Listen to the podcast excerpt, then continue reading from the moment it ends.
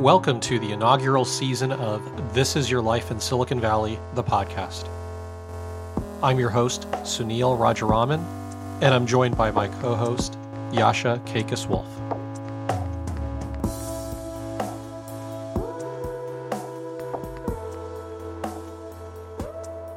So I was uh, driving into the office today, and I was staring at my phone uh, on Twitter.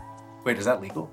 I don't think it's. Uh, I don't think it's legal. Although, uh, were you using a hands-free device? I was using a hands-free device and a hands-free Twitter. Do you know that there's a thing? It's a thing. If it's not a thing, maybe somebody can figure out how to build it.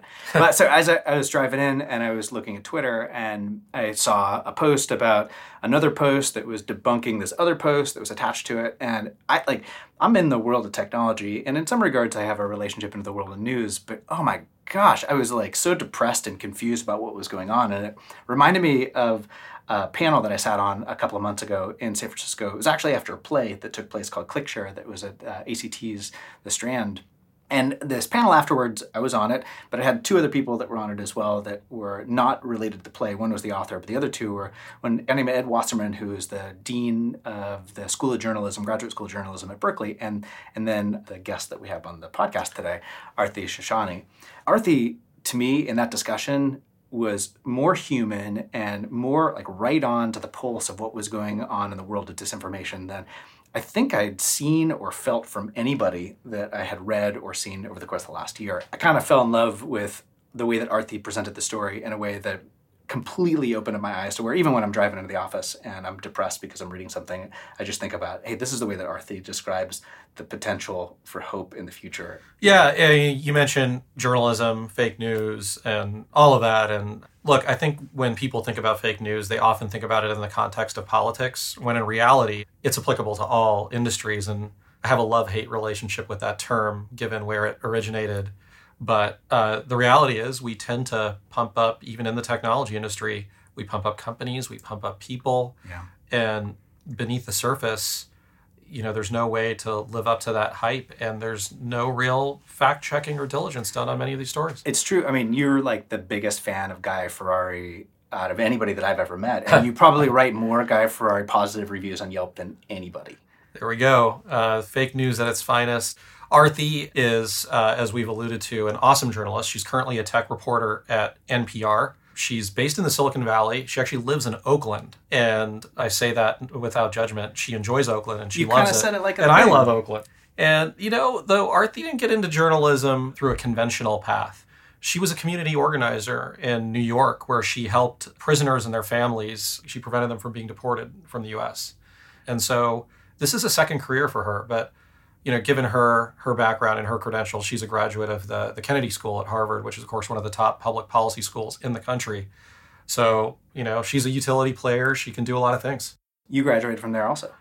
Uh, I am not. Uh, I'm not from the big H, right? And so I, I, did not go to school in Cambridge or Boston, right? I can't introduce myself that way at, uh, at cocktail parties. But you did go to a liberal arts school, and we all know that liberal arts schools are what really uh, graduate uh, people? They do, but for our podcast, it'll be Aarti uh, ruling the podcast. And so, without further ado, let's get into our interview with Aarti. Thank you for joining us today on This Is Your Life in Silicon Valley podcast. Thanks for having me here. We really appreciate being here. Uh, we have talked about your biography, kind of who you are and how people should know you uh, prior to us sitting down together but we really want to hear about where you grew up and what you loved about where you grew up. Oh, you want to start with childhood? I'm going to start with like when you were a kid and let's talk about the psychoses that your parents introduced to you as a child. I'm kidding. Just oh, what well, did you love about where you grew up? I grew up undocumented actually for a few years before we got papers uh, back in New York City. Yeah. I grew up in Flushing, Queens specifically. Flushing at the time in the 1980s 11355 was the most diverse zip code in the country. My family's from Astoria. Oh, very Astoria. Very yeah, good. exactly. Yeah. Can say it in a lot of ways. Yeah. And so I grew up, I would say, on the one hand, um, I met people from all over the world. My neighbors were from Afghanistan, from Ethiopia, from Puerto Rico, from Russia. Like people were from everywhere. So I, I grew up not realizing that there were borders in certain ways, uh-huh. but at the same time also not having papers. So there's kind of a, you know, a few things going on there. We came here when I was a baby. I was originally born in Morocco. Uh-huh. And, you know, Flushing was just such a vibrant place. My mom is a, I call her a God junkie. And what I mean by that is she just loves going to religious things. Like it doesn't matter what religion. Yeah. And so I was, you know, I was her little one and she would just take me to like the Korean Zen feminist temple or she would take me to the Unification Church run by the man who said that he was Christ resurrected. Or she would take me, uh, you know, we're Hindu originally. She would take me to go pray over there to, to the Lord Ganesh. I mean, like, there are just Yeah. uh, basically, it was a very bizarre upbringing. You get to taste test everything. Taste test everything and probably just genuinely feel comfortable with all kinds of people. Yeah. I'm at home in diversity. I'm not at home in homogeneity. How did you end up in San Francisco? Oh boy. well, in 2012, my company, NPR, sent me here, and I was supposed to be here for three months. And the reason I chose San Francisco is I could have actually gone to anywhere in the country. But one of my buddies was like, Aarti, you've only ever lived in New York City. Get the hell out. Just like go try something different. Like you can always come back. It's always here for you. Just go. Do you take the advice of your friends all the time, especially with gigantic life changing moments? Hardly ever. Yeah, yeah. I mean, even with small things, like, you know, like, um, but he's someone I trusted who really, I think, got that I was seeking a kind of growth. He had the insight of as you're changing your career, go to a place where you can really explore new ground, where you don't have a set identity, where it's not like people know you as Aarti who did this Yeah. really great advice. And so I came here in 2012. It was supposed to be for three months. And then I was supposed to go back to Washington, D.C. and keep working at my company's headquarters. But I got here and I just fell in love with the place. And not uniformly. I have so much criticism about this place. I mean, I'm a New Yorker, so I carry criticism with me everywhere. But I just felt like, wow, what a bizarre place with such bizarre people. Another thing was, I just love the outdoors. Like I had no idea I was going to love it because you know my version of wildlife growing up was cockroaches. Like my building was just roach infested. So like those were the animals I saw growing up. But then to like come out to the Bay Area and see like gorgeous terrain Yeah. and rolling hills, like I I just fell in love with the land. That's Um, awesome. Yeah. I, I grew up on the West Coast in, in a commune outside of Eugene, Oregon. oh wow. And I used to go out in the summers and spend my time in Astoria with my family, my mother's family. My mother was the uh, kind of anti of your mother. My mother was skeptical of every single religion. And so she would introduce me to a religion, kind of taste test all of them, but with a eyes towards skepticism first. Like, don't go there and just appreciate it, but go there and be skeptical of all these things. Interesting. But my, my appreciation of going to New York in the summers was this is the outdoors. Like, this is amazing. That's so funny. That and was your I saw my first lightning Yeah. bug and caught my first lightning bug as a kid. And may I ask what commune? So, uh, non-denominational commune. So we were a group of futurists, uh, which was interesting at the time. So, some of my earliest memories are sitting in a geodesic dome at desks, So talking about commune. talking about there's going to be a time where mainframes are small enough to be able to be at everybody's houses, and you're going to be able to connect to people and create these distributed networks. And the other side were uh, a bunch of people who were kind of anti um, pesticide activists. So they were the kind of rebel rousers of the group of people that we lived with, and, and they made all of their money um, cutting acid.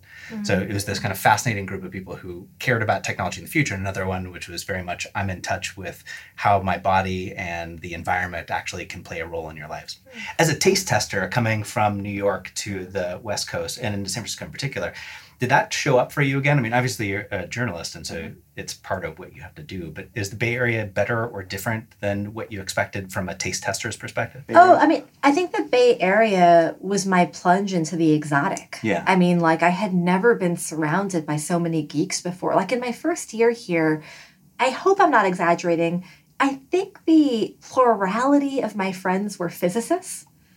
And I'd never met a scientist before. Yeah. And I actually figured out why am I meeting so many physicists? And I actually, so I've now like, I have like genres of nerd, and I feel like I've categorized people sort of well. And I think that often like computer scientists here can be brilliant, but sometimes not quite philosophical. Uh-huh. Whereas physicists, I think, really love to puzzle over the whys of life. Yeah. And so they speak a language that overlaps enough with the way that I think about the world. Hmm. So that might be might be why in the universe of like quants, like people who are just so good at math, like I was really taking to a certain kind of person here. Yeah. Just to talk to and be friends with. And then I would say that like just in terms of understanding the lingo and talking to people, like I didn't really get how an IPO worked before. I wasn't covering business before. I, I certainly didn't get the software economy. So, like, the fact that my job was to just jump in and learn by doing. I mean, like it, I've gone to very nice schools, but it was like the best education I ever had. Yeah. Yeah. Let's talk about journalism and tech for a minute here. Yeah. So, here in particular, you have the people that you're covering who oftentimes are eccentric millionaires and billionaires. And you have journalists that, you know, make a lot less but are overeducated and oftentimes. Mm-hmm. And does that create any tension or animosity? How does the journalism dynamic work in tech right now? I think that here, as opposed to other places, you do have a huge disparity in the class of reporter versus source, right? I've observed this, you know, when I go to developer conferences or when I interview certain people. Not all, some quote unquote journalists or bloggers, I think, are just looking for a way to get hired by the companies that they're writing about. Listen, it's not always a bad idea. I think that there's space for that.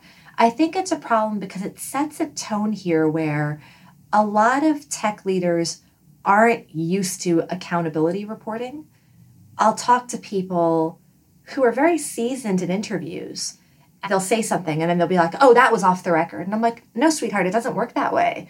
You've just talked to me, my mic is on, I'm recording. You tell me things. You don't retroactively tell me something's off the record. You tell me you want to tell me something off the record, and we may or may not agree to that.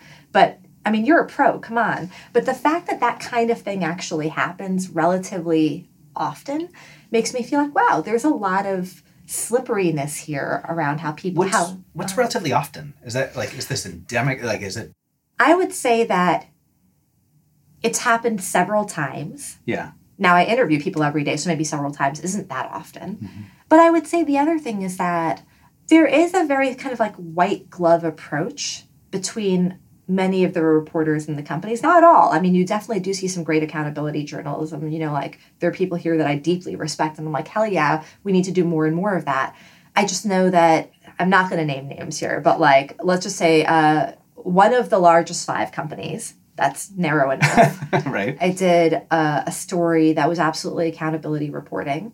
And, you know, I was meticulous in making sure that everything is correct. And there was no request for a correction.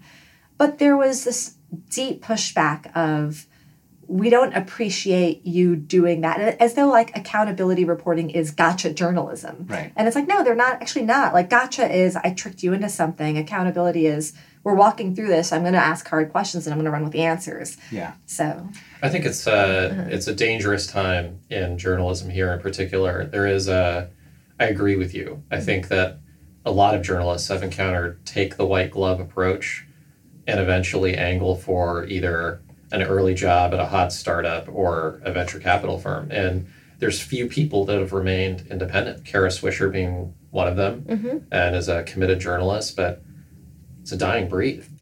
Yeah, well, I mean, I haven't been here as long as you have, so I'm not sure if it's a dying breed or if it's just small, but even possibly growing, because this is also a very exciting place to be.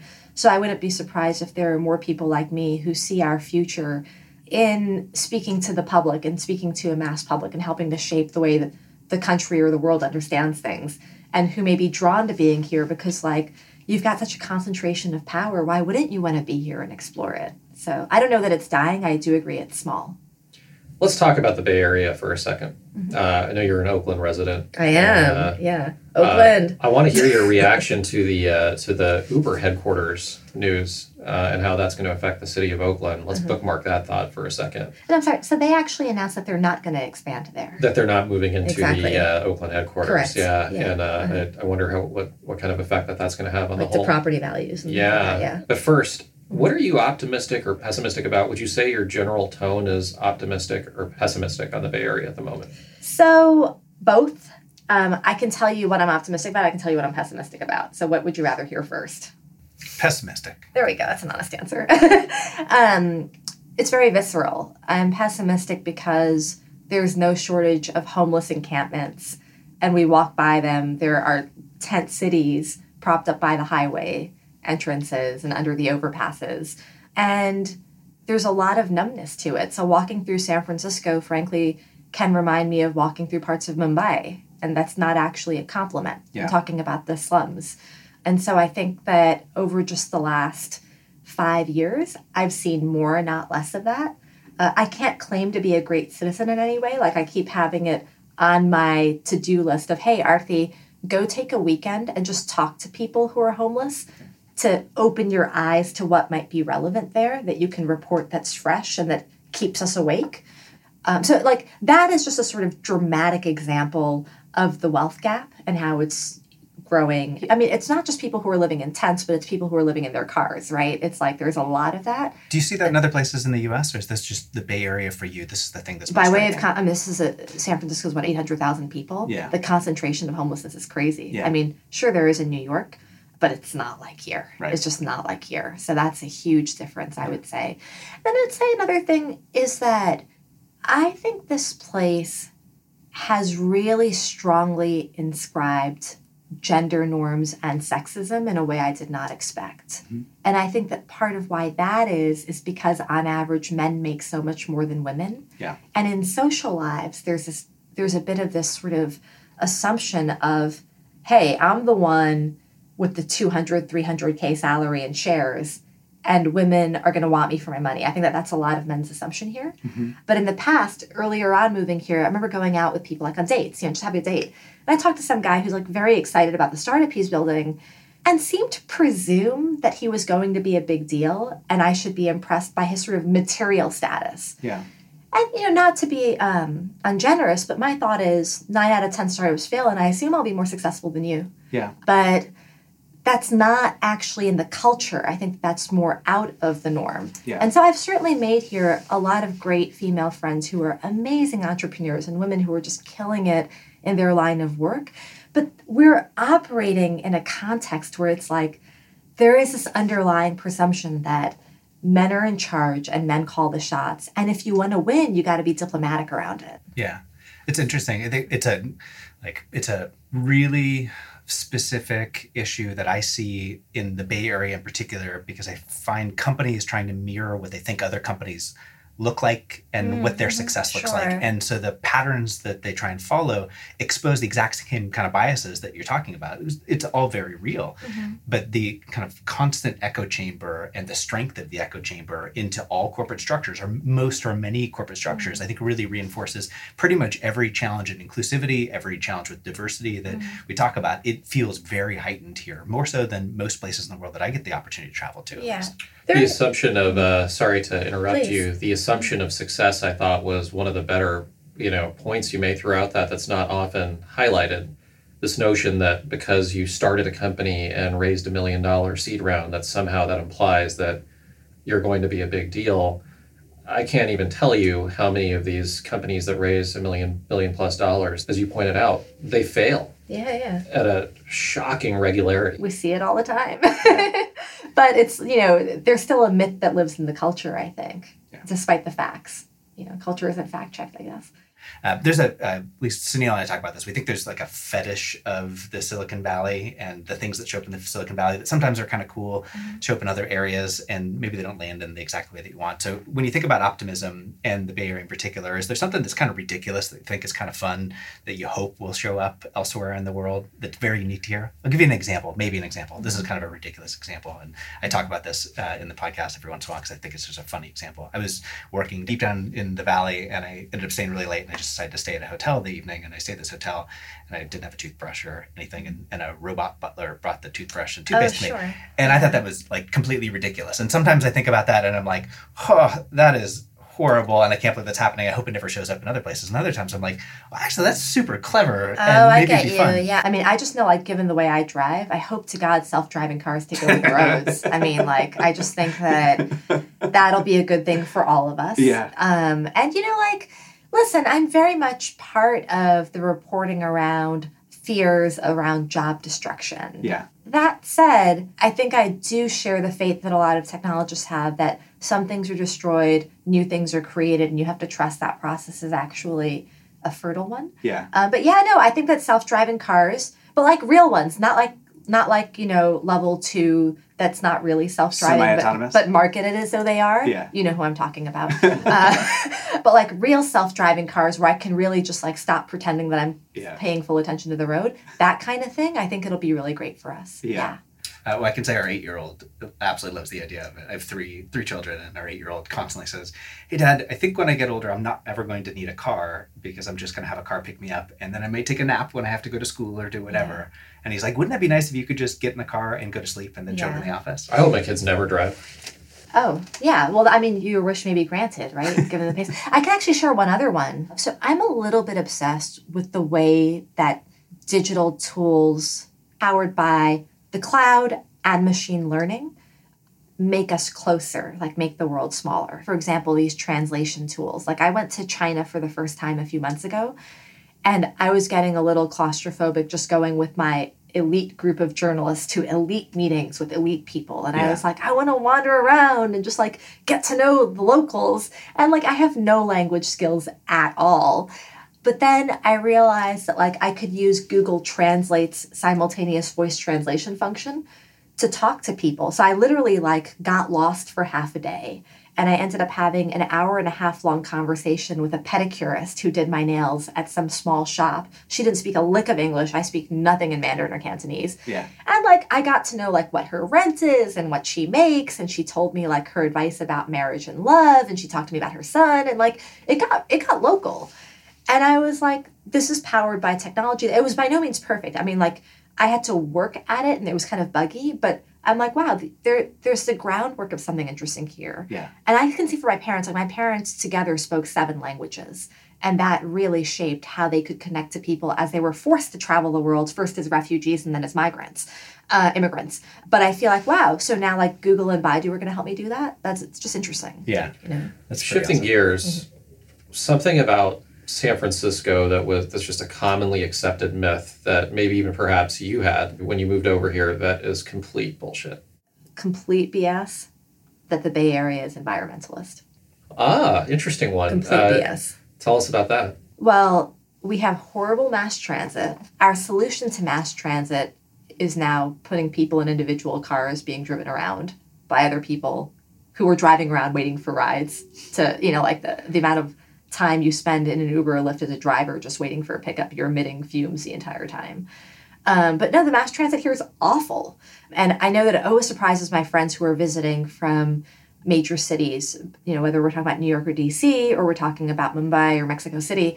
My friends who come here are like, I don't get it. I thought that Bay Area super environmentalist, but like, you need a car to get everywhere. So I would say that that's like a huge myth about this place. But we have like six different things to recycle stuff in. Well, sure. Okay, listen, on the upside, we do have fast food restaurants here that actually have a compost bin. Yeah. That's great. But we're also emitting tons of carbon in the way that we travel. And I'm not convinced that, that you know, listen, our transportation infrastructure is a good long term reflection of our values. Yeah. So That's very fair. I rest my case. It's incredibly Yeah. fair. Speaking of values, um, as uh, we end off today's discussion, this podcast, could you give some insights into who you really enjoy following on Twitter? Maybe top two Twitter follows. Oh yeah, I can. Um, you know, actually, let me just open this up for a second because I'm just blanking for a moment. As you're looking on that, I'll, I'll share another appreciation of translation. Um, Please. my daughter, who I will not say her name, and you have to guess which of the two of my daughters it would be,